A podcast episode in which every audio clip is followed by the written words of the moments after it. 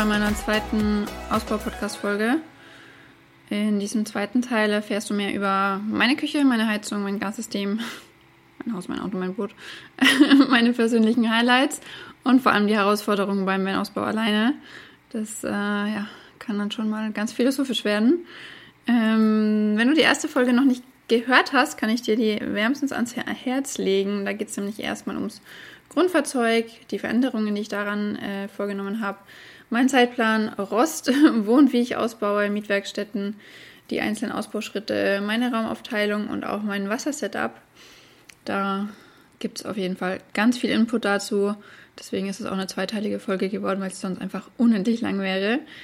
Bevor ich dir viel Spaß beim Anhören wünsche, noch eine kleine Ankündigung in eigener Sache. Wenn du Lust hast, die Türkei zu bereisen, ein Land, das so vielfältig ist und in dem man noch legal freistehen darf, direkt am Meer, dann ist vielleicht eine meiner geführten Wohnmobilreisen was für dich oder vielleicht auch mal für einen Kurztrip mit dem Flieger runterfliegen und in einem Wohnwagen direkt mit Pool vor der Wohnwagentür übernachten. Wäre auch eine Möglichkeit für dich. Dann schau gerne mal bei mir auf der Homepage vorbei, caravanche.com und kontaktiere mich. So, und jetzt viel Spaß mit dem zweiten Teil und den Struggles beim Alleine ausbauen. In meiner Küche habe ich eine relativ große, viereckige, eingelassene Spüle. Es ist auch das erste Mal, dass ich nur noch nur eine Spüle habe. Vorher gab es ja immer ein Badezimmer, was ich ja jetzt nicht mehr habe, mit einer kleinen, einem kleinen Waschbecken und eben die Spüle in der Küche. Für mich ist es schon irgendwie ein großes ähm, ja ein großer Unterschied zu vorher, weil ich sonst halt auch gern mal das ganze Dreckgeschirr in der Spüle habe stehen lassen.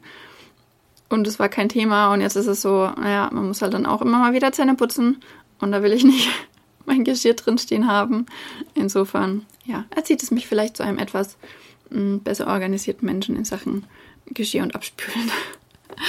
Ansonsten habe ich noch ein zwei Flammen Gaskochfeld und ein 70 Liter Kühlschrank von äh, Dometic, glaube ich, müsste das sein. Ja, Dometic, der ein Kompressorkühlschrank ist und über 12 Volt läuft und zwar nur über 12 Volt. Und das Spannende ist, äh, ich habe echt, ich glaube, ich habe alle Kühlschränke, die es gibt auf dieser Welt oder zumindest in Deutschland für Wohnmobile mir angeschaut und die meisten, die waren relativ tief. Also die wären jetzt von der Wand in den Raum hinein relativ weit reingestanden. Dadurch, dass ich aber unter anderem auch mit meiner Entscheidung gegen das Raumbad, gesagt habe, ich möchte noch ein gewisses Raumgefühl haben. Ich möchte mich nicht eingeengt fühlen in diesem Van und im Idealfall auch noch irgendwie die Möglichkeit haben, dort drin Yoga zu machen, wenn es draußen nicht möglich ist. Dadurch war es mir wichtig, dass der Kühlschrank nicht allzu tief ist. Und dieser Kühlschrank war der einzige, der dieses, diesem Kriterium entsprochen hat. Plus der auch ein Eisfach hat, das was kann. Also Wer es vielleicht nie hatte, wird es nicht vermissen. Aber ich weiß, wie es ist, wenn einem der Kühlschrank dreimal am Tag frische Eiswürfel machen kann. Und das ist einfach der Geist, Geilste auf der Welt, wenn du in der Türkei am, am Strand bist, dir früh erstmal einen frischen O-Saft presst, mit frisch Eiswürfeln rein und dein Becher oder dein Glas nur so schwitzt draußen, weil es schon so heiß ist, aber du trotzdem diesen geilen kalten O-Saft genießen kannst. Und ja auch über den Tag oder dann auch am Abend auch nochmal irgendwie was Leckeres zu trinken machst und es auch einfach eiskalt ist, dank dem Fakt, dass du oder dein Kühlschrank dir geile Eiswürfel machen kann. und das mehrmal am Tag. Genau, also das waren, waren wirklich meine wichtigen Kriterien für den Kühlschrank. Ich bin auch mittlerweile froh, dass ich einen 70-Liter-Kühlschrank habe. Eigentlich war nämlich die Überlegung, einen viel kleineren Kühlschrank, Kühlschrank zu bauen. Mm, unter anderem deswegen, weil ich mehr und mehr vegetarisch unterwegs bin je vegetarischer, veganer man unterwegs ist, desto weniger muss man einkühlen, weil du hast keine Milch mehr, kein Käse, kein Fleisch mehr, was so schnell kaputt gehen kann. Und ursprünglich hatte ich die Idee, ich mache mir dann halt einfach irgendwie ein Fach in meinen Stauraum, was ich mit Styrodur auskleide und was dann eben auch relativ gut die Temperatur hält oder eben die Hitze in der Türkei ne, nicht so schnell reinlässt. Ja, noch habe ich das Fach nicht. Ich weiß auch nicht, ob ich es mir bauen werde. Das Ding ist allerdings, dass ich mittlerweile einige Produkte nutze, die ja, die nicht zu heiß werden dürfen. Also es sind kosmetische Produkte und die deswegen einfach ihren festen Platz in meinem Kühlschrank haben. Also ich habe in meinem Kühlschrank nicht nur Dinge, die ich essen kann. Ja, wahrscheinlich könnte ich diese ganze Kosmetik auch essen. so natürlich wie die ist. Ich sage gleich nochmal was dazu. Sondern dort befindet sich auch einfach viel Kosmetik drin, die nicht zu heiß oder zu warm werden darf. Und deswegen bin ich sehr froh, dass ich so viel Platz in meinem Kühlschrank habe. Und es ist auch ein wirkliches Raumwunder, da passt unglaublich viel rein. Ich, ich liebe es, es ist richtig gut. Ja, warum ich vorhin gesagt habe, warum es witzig ist, dass ich diesen Kühlschrank habe, ist, ich habe den vor etlichen Jahren auf einer Messe gesehen, auf der CMT. Und war damals schon völlig hin und weg davon, weil der sich von beiden Seiten öffnen lässt. Also noch praktischer ist es wahrscheinlich, wenn du den Kühlschrank so um 90 Grad gedreht in der Schiebetür einbaust quasi, weil du dann halt von außen super bequem drankommst und gleichzeitig aber auch von innen. Aber ich finde es bei mir auch super entspannt, weil wenn ich in der Küche bin, dann öffne ich ihn von rechts und wenn ich im Bett bin und irgendwas rausnehmen möchte, dann öffne ich ihn von links. Also das finde ich mega nice. Es ist auch einer der, glaube ich, teuersten Kühlschränke auf dem Markt. Ich bin froh, dass es hier in Würzburg einen Wohnmobilausbauer gibt, der den, glaube ich, sogar mitentwickelt hat und die ja, unter anderem aus dem Grund wahrscheinlich relativ günstig anbietet. Es war dann quasi eine Tagesfahrt für mich, um den Kühlschrank dort abzuholen und ja, in der Hinsicht auch ein richtiges Schnäppchen zu machen. ja, und jetzt zur Frage, falls ihr euch wundert, was packt die Lisa sich da alles in den Kühlschrank rein, was sie nicht essen kann? Oder vielleicht doch? Also ich, ähm, ich arbeite mittlerweile ganz viel mit ätherischen Ölen von doTERRA. Zum einen, was Stimmung angeht.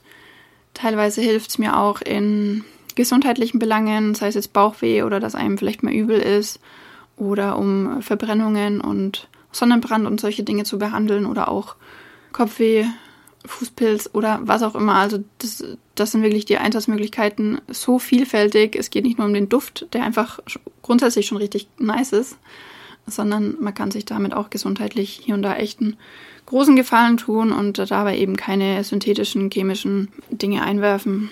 Und das zweite, was ich nutze, sind die, ist die Frische und Naturkosmetik von Ringana. Da hatte ich kürzlich ein kleines Erlebnis. Und zwar habe ich jetzt schon eine ganze Zeit lang die, dieses äh, Gesichtswaschgel in Benutzung und war damit oder bin damit nach wie vor super zufrieden. Hatte das jetzt aber mal ein Wochenende nicht dabei und habe mal wieder auf das zurückgegriffen, was ich vorher hatte, weil es meine Freundin eben dabei hatte. Und da ist mir einfach dieser Unterschied so krass aufgefallen. Ich weiß nicht, ob ihr es kennt, aber immer wenn du dein Gesicht wäschst und irgendwie sowas Seifiges benutzt, ja, es kommt unweigerlich in Mund und Nase und du schmeckst es und es ist einfach nur, oh, ich mag es einfach überhaupt nicht. Und ja, es ist einfach so viel schöner, sein Gesicht mit was Natürlichem zu waschen, bei dem du eben genau dieses Erlebnis nicht hast und halt auch weißt, okay, das sind wirklich nur natürliche Dinge, die ich vor allem auch in meine empfindliche Gesichtshaut lasse. Und mittlerweile nutze ich dort auch einige Haarpflegeprodukte und vor allem ganz gern eben Thema Gesicht, die Sonnencreme fürs Gesicht und auch die normale Sonnencreme. Weil bei Sonnencreme, ich finde, das ist auch so ein Thema. Ich weiß nicht, wer von euch schon mal damit in Berührung gekommen ist, sich damit mal ein bisschen auseinandergesetzt hat ich benutze einfach sehr gerne natürliche Produkte, um, um mich vor der Sonne zu schützen. Und im Idealfall schaue ich natürlich, dass ich meinen Körper, meine Haut einfach langsam an die Sonne gewöhne. Aber das ist nochmal ein anderes Thema. Genau, also da sind einige Fächer und einige Plätze eben schon fest von Ringana und doTERRA eingenommen. Falls ihr da irgendwie noch Fragen dazu habt oder euch davon auch gerne mal was bestellen möchtet, kommt gerne auf mich zu. Eventuell habe ich da sogar einen Gutschein für euch. Vom kalten Kühlschrank kommen wir jetzt zum Gegenteil zur heißen Heizung. Und zwar habe ich mich nicht wie irgendwie aktuell 99 Prozent der Camperausbaubranche oder der Camperausbauer für eine Dieselheizung entschieden. Nein, ich habe mich für eine gute alte Truma Gasheizung entschieden. Also in meinem Fall ist das die S3004, die hat auch ungefähr, ungefähr ganz grob 2000 äh, Watt Leistung. Eben auch so wie die, mh, hm, wie heißt sie mittlerweile? Diese Dieselheizung einfach. Na, die haben ja auch entweder 2 kW, ach genau, kW, ja, 2000 Watt. genau, also entweder die mit 2 kW oder mit 4 kW. 4 kW ist, glaube ich, für so einen 6 Meter Sprinter wie meinen viel zu. Habe ich das eigentlich erwähnt, dass es ein L2H2 ist? Also auf jeden Fall wäre 4 kW völlig überdimensioniert, deswegen habe ich mich auch bei der Gasheizung für die mit ungefähr 2 kW entschieden und hatte die ja vorher auch im Alkovenmobil was übrigens viel schlechter isoliert war als mein Sprinter jetzt. Natürlich habe ich es selber gemacht. Und deswegen ist sie auf jeden Fall völlig ausreichend. Warum Gas, werde ich immer wieder gefragt. Warum machst du nicht einfach eine Dieselheizung rein? Die ist viel kleiner, richtig, die ist viel kleiner. Aber sie macht Lärm und so, sie kann nur heiße Luft. Ich meine, es ist schön, wenn da heiße Luft rauskommt. Ja, also macht den Van warm. Super schön, fein. Aber Ich finde es einfach richtig klasse, zum einen mit, ja, mit Feuer zu heizen. Gut, das ist an der, bei der Dieselheizung auch irgendwie der Fall. Man sieht aber sogar die Flamme übrigens. aber der große Punkt ist einfach, dass sie leise ist. Zum einen. Also wenn ich den Lüfter dazu nicht einschalte, der Strom braucht übrigens, dann braucht die keinen Strom und sie heizt mir trotzdem mein Van. Da hatte ich nämlich im Kastenwagen so manches Problem, dass die Heizung nicht lief, weil nicht genug Strom da war, um den Lüfter mit zu betreiben. Und obwohl natürlich genug Brennstoff in Form von Diesel da war, ist meine Heizung halt trotzdem nicht gelaufen. So, tolle Nummer. Und ein anderer großer Punkt, den ich einfach für mich sehr komfortabel finde, ist, dass ein Heizkörper dabei ist. Also das Ding ist relativ groß, hat aber vorne eben auch eine Fläche dran, die warm oder heiß wird und wo man sich eben auch mal schön dran lehnen kann, die Haare drauflegen kann zum Trocknen oder die Füße drauflegen kann zum Wärmen. Und das ist einfach was, was ich super gerne wieder in meinem rollenden Zuhause hätte. Ja, ihr habt schon mitbekommen, Boiler mit Gas, Kochfeld mit Gas und Heizung mit Gas. Kühlschrank nicht. Ich wollte nämlich nicht nochmal zwei riesengroße Löcher in meinen Van bauen. Und ursprünglich war auch mein Ansinnen, dass der Van ein bisschen Stealth ausschauen soll, also nicht so unbedingt als Camper ersichtlich. Hat sich jetzt eh schon erledigt, aber nichtsdestotrotz möchte ich meinen geilen Kühlschrank nicht mehr missen. Also ich habe ein Gassystem, das nicht mit Gasflaschen betrieben wird, sondern ich habe meinem Sprinter einen Unterflur-Gastank hingebaut. Dazu waren übrigens mindestens zwei Leute nötig, um diesen Gastank da unten ähm, richtig dran zu bauen. Ja, und das ist auch ein Punkt, was ich vorher schon erwähnt habe. Ich habe den Van unter anderem dafür gebaut, um damit in die Türkei zu fahren oder auch in andere Länder, Albanien und so weiter, ganze Balkan runter. Denn unsere EU hat so viele tolle, schöne Vorgaben, aber jeder Camper weiß es, sobald du irgendwie in ein anderes Land fährst, passt dein Gasanschluss nicht mehr auf die Gasflaschen.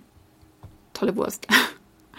Und das ist mir einfach zu dumm. Also ich meine, klar, auch für, für den ähm, Gastank braucht man entsprechende Adapterstücke je nach Land, aber du kommst viel, viel leichter an LPG-Gas, weil es es einfach oft an jeder Tankstelle gibt, als an irgendjemand, der dir die Gasflasche wieder auffüllt oder an irgendeine Gasflasche, die mit deinem System kompatibel ist oder, oder, oder.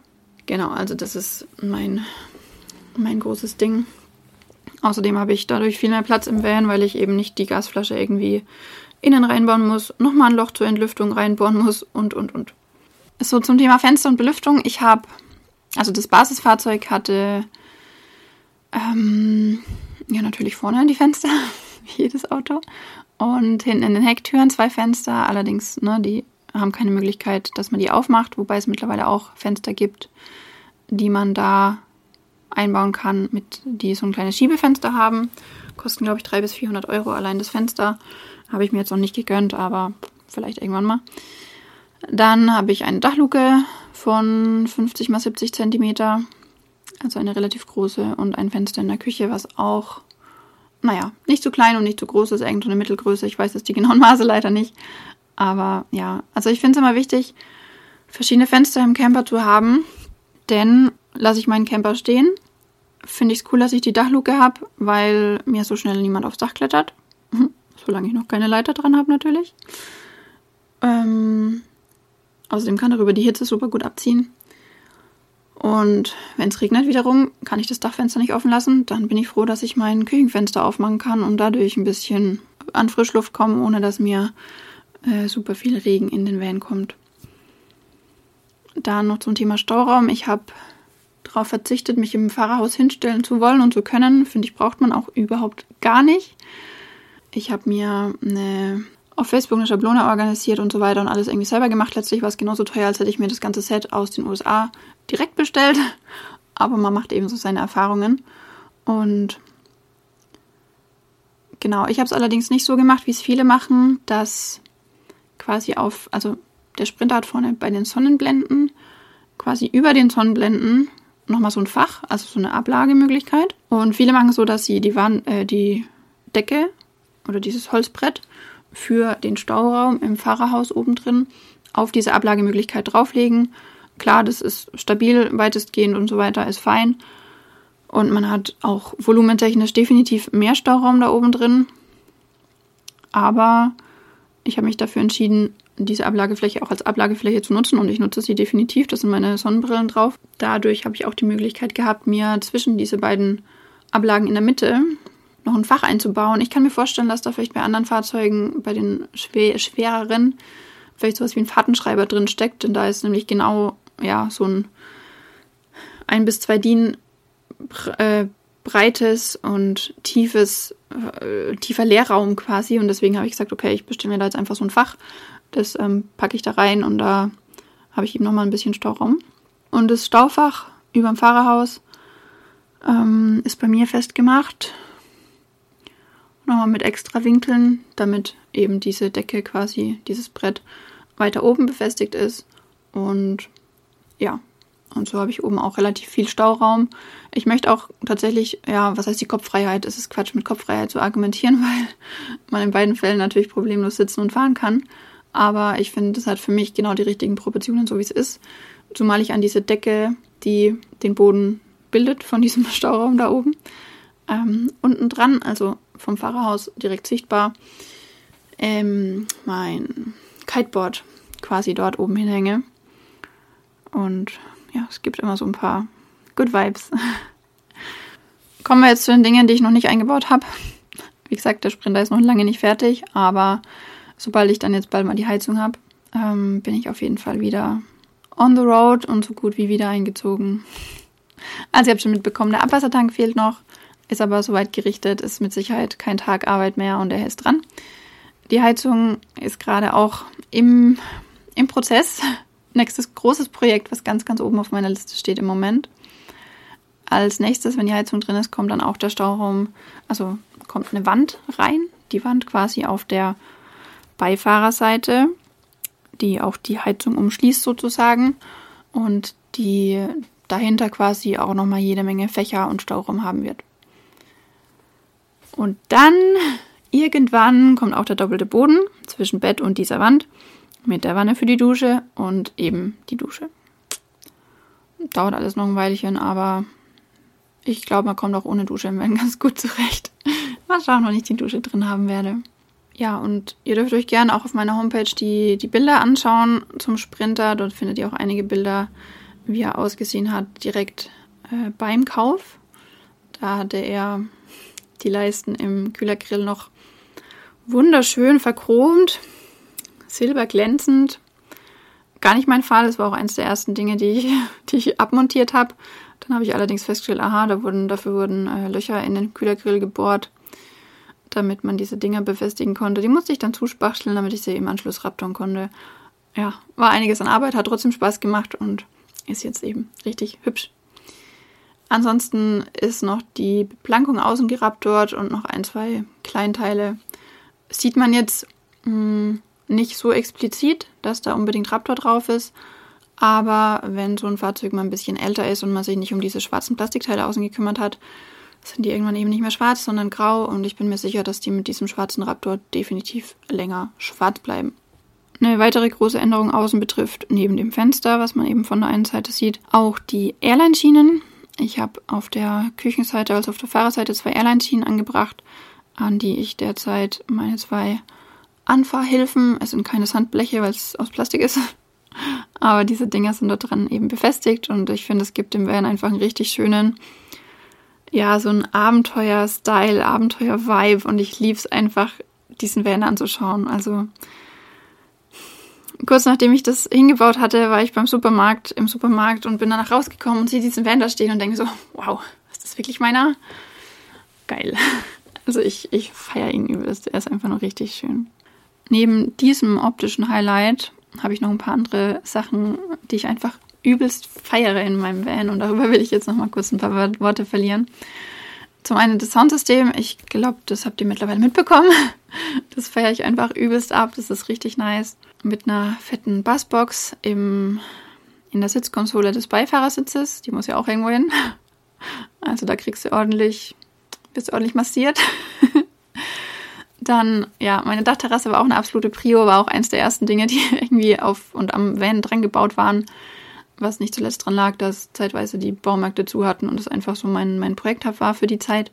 Dann mein Wasserfilter, was neben richtig geilem Filter, Filter Trinkwasser auch den Vorteil hat, dass ich keinen Plastikmüll mehr kaufe, konsumiere, produziere, dass ich auch nicht mehr übermäßig viele Glasflaschen, die in Deutschland ja Pfandflaschen sind, kaufe, aufbewahren muss, eventuell das Risiko habe, dass sie kaputt gehen und irgendwann wieder irgendwo abgeben muss, sondern es handhabt sich bei mir so, es gestaltet sich bei mir so, dass ich einfach jeden Morgen meine zwei, drei Gasfla Gasflaschen, ja, meine Glasflaschen auffülle, die ich da dazu bekommen habe. Ja, es sind auch Glasflaschen, ich kann natürlich auch Plastikflaschen nehmen, im eigenen Mehrwegsystem sozusagen. Und ähm, die mache ich dann eben über den Tag leer und das gleiche Spiel wieder am nächsten Morgen.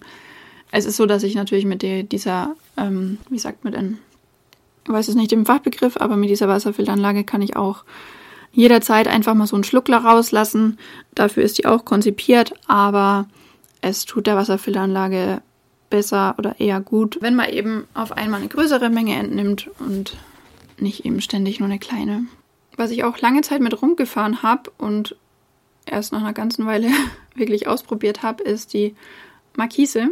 Bei mir ist nämlich das Problem, dass ich eigentlich, also was ist das Problem, aber bei mir ist es so, dass ich eigentlich gerade in der Türkei irgendwie ständig unterwegs bin, ständig auf Achse und selten mal mehrere Tage an einem Ort verbringe. Und deswegen macht es für mich eigentlich kaum Sinn, die Markise aufzumachen, beziehungsweise ich habe mir es als relativ kompliziert vorgestellt, aber letztlich geht es doch relativ fix, also hätte ich es doch schon mal früher nutzen können, aber ja. Diese Markise wurde auch schon ganz, ganz oft und ganz, ganz viel bewundert und fotografiert und ich dazu befragt, denn es ist eine 270-Grad-Markise.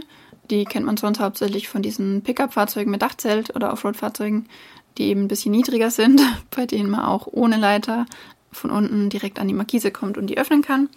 Bei mir ist es so, dass ich eben erst auf die Dachterrasse steigen muss, um das Ganze eben zu öffnen, auszufahren, zu befestigen und dann eben wieder runterkletter über die Leiter. Aber ist für mich jetzt keine große Sache und ich finde es ist, also ich, ich liebe die Markise so wie sie ist, weil ich eben keine Stützen habe, die auf den Boden müssen.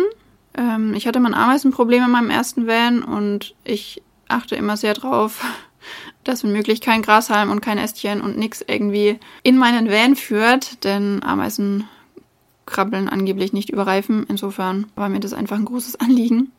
Wer Interesse an dieser Markise hat oder Fragen dazu hat, ich habe dazu extra einen Blogartikel geschrieben. es war nämlich so im ersten, auf dem ersten Winlife-Treffen dieses Jahr, ähm, hatte ich teilweise keine ruhigen fünf Minuten, weil mich ständig jemand zu dieser Markise gefragt hat. Also was ich ja eigentlich echt super gerne mag, also ich komme echt gern über, mit Leuten in Kontakt, völlig egal, ob jetzt das Einfallstor die Markise ist oder meine Türkei-Reisen oder mein Türkei-Vortrag oder was auch immer.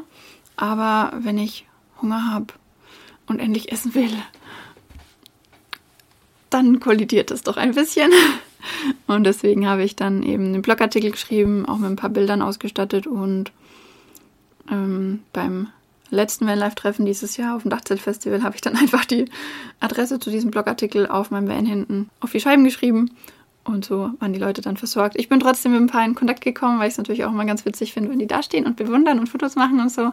Und wie gesagt, ich rede echt super gern mit jedem, aber eben nicht über zwei, drei Stunden hinweg im Fünf-Minuten-Takt. Dann wollte ich euch ja noch was zu den Herausforderungen und den Erkenntnissen erzählen, die mit so einem Van-Ausbau kommen. Also es sind sicherlich noch weit mehr, als ich hier jetzt notiert habe. Aber eigentlich müsste man das immer on the go direkt notieren, damit man es nachher nicht mehr vergisst. Also es ist so, dass ich es mittlerweile verstehen kann, wenn Leute ihren unfertigen Van wieder zum Kauf anbieten, weil es echt ein Arsch voll Arbeit ist. Es ist ein Projekt, wie gesagt, wenn man das so handhabt wie ich, und nicht wie andere, die jetzt sich zwei Monate frei nehmen und das nach zwei Monaten tatsächlich fertig haben, weil sie gut geplant haben und alles direkt lieferbar war. Ist ja heutzutage auch nicht mehr unbedingt so. Dann zieht sich das und dann hat man eben auch mal Phasen, in denen man denkt so, puh, weiß nicht, ob ich da noch so Bock drauf habe. Solche Momente gab's durchaus, aber eigentlich nicht, weil ich keinen Bock habe auf die Arbeit, weil mir es echt super viel Spaß macht, zur Abwechslung mal mit den Händen zu arbeiten und auch physische Ergebnisse zu sehen und nicht nur über meinen Schülern, also was auch schön ist, eine gute Note auf dem Zettel, sondern halt wirklich, du baust was, du sägst und du machst und es ist ein großes, großes Chaos und am Ende steht da einfach so ein Küchenblock oder ein Bett es ist, also ich finde es übelst abgefahren. Ich finde es richtig geil. Es macht Spaß, aber ich hatte nicht gedacht, dass es wirklich so lange dauert und ich möchte jetzt endlich wieder einziehen. Ich möchte endlich wieder damit unterwegs sein und im Endeffekt hat auch das, was, worauf ich mich am meisten gefreut habe, die, gerade dieser Möbelbau, dieses ganze Schreinern, ist halt irgendwie, wie soll ich sagen, nicht das i-Tüpfelchen, weil es einfach einen viel größeren Teil ausmacht, aber es hat halt so lange gedauert, bis ich dazu gekommen bin. Entrosten, Dämmen, Unterkonstruktion, Strom und dann irgendwann, irgendwann, wenn dieses ganze Kladderadatsch da, da endlich mal in den Wänden drin ist, dann kann es endlich mal losgehen mit dem Möbelbau. Dann kannst du endlich mal ein paar Hölzer nehmen, die zusammenbauen und siehst endlich mal ja, Ergebnisse in diesem großen Raum, in dem du bist, dich bis jetzt immer komplett bewegt hast. Und da kommen dann jetzt endlich mal irgendwelche Möbel rein. Und ich glaube, ihr habt es schon mitbekommen in dieser Folge. Es ist so, dass ich unglaublich viele Baustellen habe, die irgendwie so gleichzeitig und parallel laufen und vieles ist noch nicht fertiggestellt oder vieles ist wahrscheinlich auch nach dem Pareto-Prinzip 80-20 zu 80 Prozent eh schon fertig, die restlichen 20 Prozent muss ich noch machen. Das liegt aber auch daran, dass ich oft mit dem Flow gehe, sage ich mal. Ich mache gerne das, worauf ich am meisten Lust habe, einfach weil ich weiß, sowohl von meinen Texten für den Blog als auch in allen anderen Bereichen, in denen ich so ähm, ja, tätig bin, dass nur dann ein richtig geiles Ergebnis dabei rauskommt, wenn ich auch richtig, richtig Bock drauf habe. Und ja, so weiß ich früh manchmal eben noch nicht, was ich an dem Tag mache. Irgendwas findet sich aber natürlich immer, je nachdem, ja, ob dann endlich die, die Bestellungen eingetroffen sind, die entsprechenden Schrauben da sind oder ja, wonach auch immer mir gerade dann eben ist. Und am Abend bin ich dann manchmal selbst ganz erstaunt, aber auch stolz drüber, was ich dann an dem Tag wieder geschafft habe. Und verglichen mit dem Morgen hängt dann da auf einmal zum Beispiel ein Hängeschrank im Van oder ist sonst irgendwas fertig geworden, womit man jetzt noch nicht gerechnet hat, weil man sich dazu natürlich auch keinen Plan gemacht hat. Und den nächsten Punkt werden wahrscheinlich einige von euch kennen, die öfter mal alleine oder immer mal wieder alleine unterwegs sind. Genauso bin ich ja jetzt im Thema Van-Ausbau meistens alleine unterwegs. Was ich jetzt gleich beschreiben werde, ist, passiert mir meistens, wenn ich eine längere Ausbaupause hatte, weil ich auf Reisen war, weil ich mich um andere Dinge gekümmert habe, was auch immer. Und dann passiert es manchmal, dass ich da stehe und irgendwie oder da sitze und irgendwie auf jemanden warte, der mir sagt, was zu tun ist, der mir sagt, let's go, los geht's, oder sonst wie den Ton angibt. Und dann stelle ich halt immer wieder fest, ja, ich bin halt nicht nur die, die es tut, ich bin auch die, die sich selber in den Arsch treten muss. Und das ist auch so ein, so ein Ding, glaube ich, an dem man ganz gut wachsen kann. das so ein bisschen trainiert, nicht einfach nur nichts zu tun und abzuwarten, bis da vielleicht mal jemand kommt, der einem irgendwie was sagt oder irgendwie den Ton angibt, sondern selbst zu gestalten. Sein Tag, sein Van, sein Leben. Puh, philosophisch zum Ende mal wieder. ja. So, das sollte es auch gewesen sein. Die Folge ist relativ lang geworden. Ich hoffe, ihr habt einige Einblicke bekommen. Ich hoffe auch, dass ihr euch so einiges mh, habt vorstellen können, auch wenn es jetzt keine Folge mit Video ist, aber entsprechendes Material gibt es, wie gesagt, auf meiner Blogseite, auf meiner Webseite, die ich euch natürlich auch verlinken werde. Vielleicht konntet ihr auch das eine oder andere Learning für euch mitnehmen und vielleicht hat es euch auch hinsichtlich mancher Fragestellungen helfen können. Warum diese Heizung, warum Armaflex oder Sickerflex bei den und den Temperaturen benutzen und so weiter und so fort. Ja, ich freue mich, wenn ich euch da irgendwie helfen kann bei der Durchführung, bei der Entscheidungsfindung überhaupt und freue mich über jeden Kommentar dazu. Teilt gerne einen Screenshot, wenn ihr die Folge hört. Teilt es gerne über Instagram oder auch auf anderen Wegen. Empfehlt mich gern weiter. Da freue ich mich richtig, richtig arg drüber. Ich freue mich vor allem, wenn ihr das nächste Mal wieder einschaltet und sag bis dahin, Tschüss.